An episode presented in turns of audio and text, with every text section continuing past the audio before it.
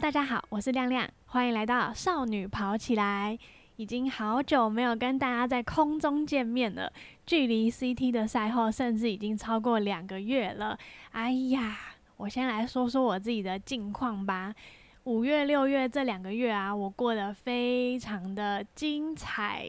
非常的惊实，大约是在五月底的时候啊，外公就是生病了，所以他从台南上来台北给我们照顾。但好死不死，这段期间呢，我们家就是在忙着搬家。我们家原本是住呃上下叠，大概接近四层楼的一个很大的空间，然后要搬到三十几平的小房子。那那个空间可想而知，就是非常的乱，然后已经住了很久，就从小住到大，所以所有东西都累积在那边，岁月累积那些，简直就是都是一大堆垃圾，然后很难清理，就是，所以我们就全家大小都在忙搬家的事情。可是外公又上来了嘛，所以变成大家要轮流值班，一个人陪外公，一个人其他人去搬家，这样子轮流的照顾，所以导致呢，我们。真的是非常的忙，心力交瘁来形容。偏偏好死不死，在这个时候呢，我们全家人轮流生病。我妈一开始生病的时候一塞，哎呀，两条线，她第二次确诊了。接下来换我，换我爸，我外公，全部都是第二次确诊。我外公已经九十四岁了，他还第二次确诊。他刚开始确诊的时候，他就说：“吼。”我疫苗打了四剂呀，还给我确诊，他在那边很生气。但是我们全家人就嘎嘎被细讲说啊啊，你已经九十四岁了，给我确诊怎么办？然后加倍照顾他这样。结果很幸运呢，我们全家人大概都在一到两周，就是算是完全的康复了。但是也是蛮折损我们的心力神的。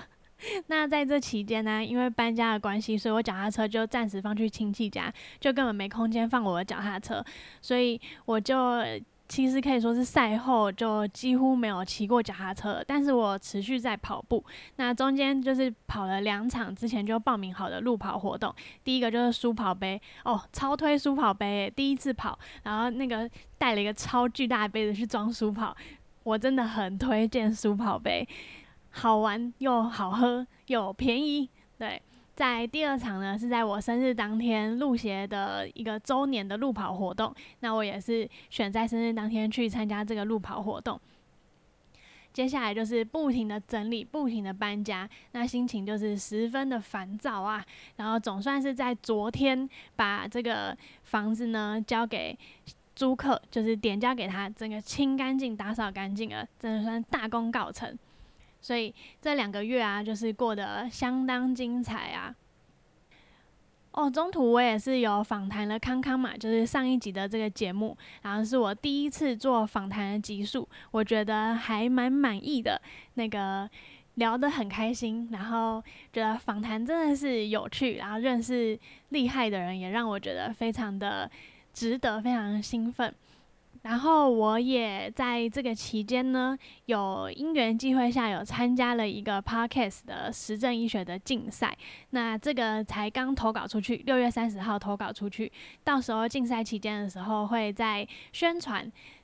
因为好像有一个什么人气奖，就希望大家可以来帮我按赞这样子。好啦，这集主要是想要跟大家分享 CT 那场比赛的心得。没错，我来迟了，但是我不会错过的。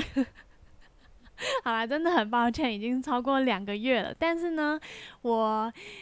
那时候 CT 完之后，我就有发了一篇漏漏等的长文了。那些文字呢，帮助我让我对那场比赛记忆犹新。这场比赛非常的不一样，除了我参加了一个训练营，照着课表认真备赛，这是第一次的初体验以外呢，有看到我就是赛后心得的贴文呢，都知道我比赛的时候遇上了生理期。所以呢，我这集特别搜寻了一些文献，来讲讲女性运动员遇上生理期的时候的应对进退。那一样呢，这次的比赛就是我男朋友有在旁边帮我录 GoPro，然后他就是非常尽责。虽然他这次跟上次一样找不找不到在骑自行车的我，所以我这次又是只有游泳跟跑步的影片而已。这次的影片更少，他上次还有找到一更多跑步的影片，就这次呢，他就是只有蹲在一个点，所以我觉得很好笑。反正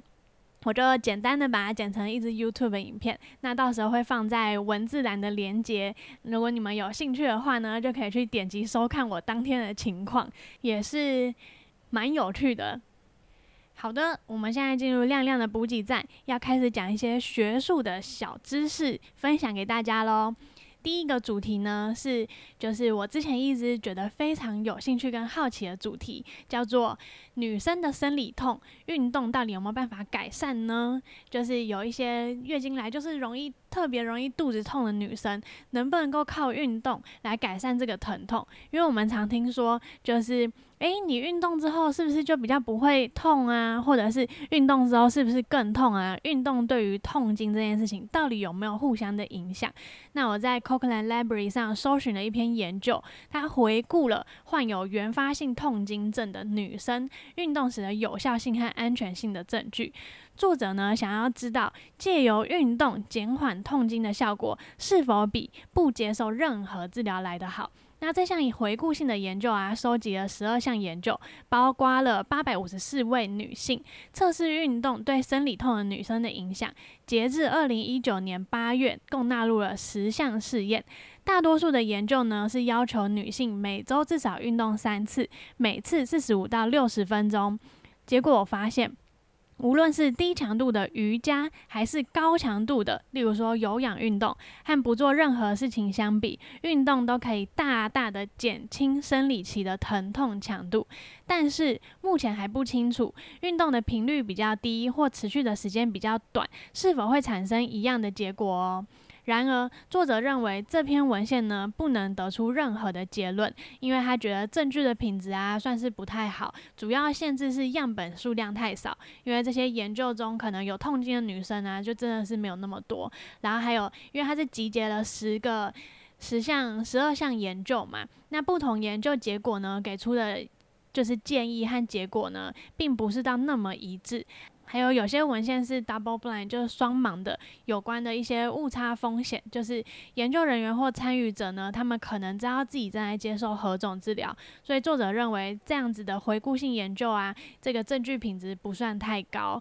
然后不能给出任何的结论。但是他的确呢，给了我们一个方向，就是诶，有可能哦，有可能运动会改善痛经哦，但目前还是不太确定的嘛，所以就期待后续的研究能够再给我们一个很好的。答案。那另外呢，我在 Sport Medicine 中查找了一篇文献，它是探讨说月经周期中的女性类固醇激素波动对运动表现的影响。也就是说，月经周期到底会不会影响运动表现呢？那现在大多数的对激素进行验证的研究发现，肌肉力量。和易疲劳性在月经周期内呢是没有变化的，所以你不能说，哎，我月经来了，我肌肉力量比较小，或者是我月经来了，我肌肉爆发力就是比较大。其实呢，文献做出来是，哎，没有影响啊，没有变化的哦。所以呢，目前的研究表明，整个月经周期它的这个激素的波动啊，并不会影响肌肉收缩的特性。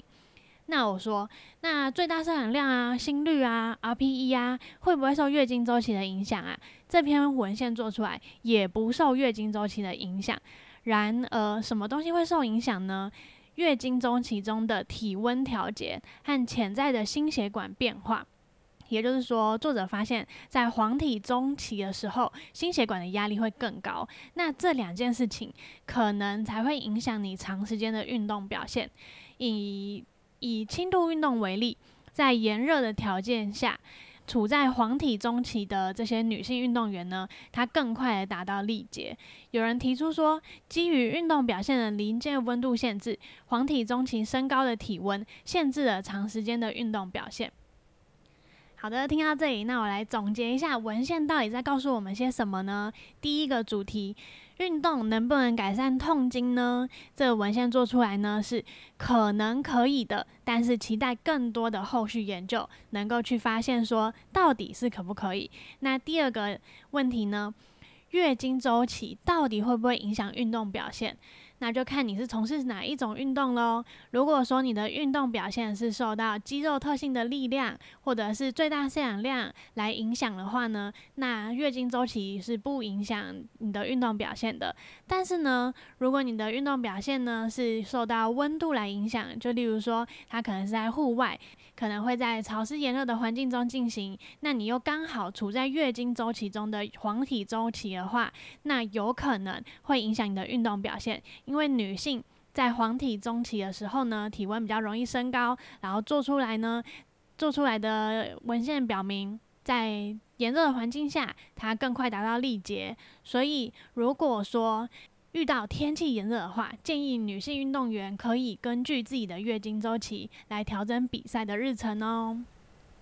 像今年那场 CT 五一五啊，其实它的天气呢，我觉得也算是闷热的。那就是我当下的身体也是觉得，就是啊，体温很高，真的是很闷的一个感觉。然后其实月经的各种阵头啊，也是有出现在我的那场比赛之下，就是包含肚子闷闷痛痛的感觉，然后还有我喝到冰水的时候，就是一阵痛，然后或者是我那时候觉得身体软趴趴的，我那时候觉得身体软趴趴也是月经的一个症状。但是研究做出来就是月经并不影响肌力嘛，所以可能不能推到月经身上。所以我的心得文那时候就有写啊，我到跑到后面的时候就觉得啊好累好累。然后如果我曾经没进步的话，就归咎于月经吧，还是归咎于天气太闷热。但其实就是我都是在找一个理由，不是现在该做的，所以当下就是。打醒自己，然后说赶快加油就对了，不要在那边想那些有的没的。然后后来呢，就是有顺利的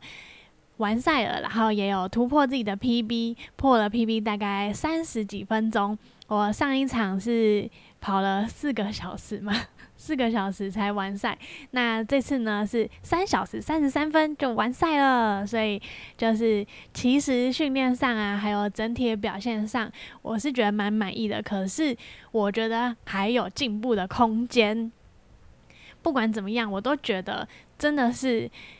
要再加油，还有绝对绝对还有进步的空间，绝对在练习上还有可以更努力的地方，然后在比赛当天还有可以更加发挥、更盯下去的各种小细节或者各种地方，所以我的后年一定要好好的加油。为什么说后年呢？因为我明年要呃博士班资格考，那课业压力啊常常让我觉得有一点点的吃紧，所以。我现在目前的比赛规划的话，是今年年底确定的是会参赛北高三六零，就是这是我一直都蛮想参加的自行车的比赛，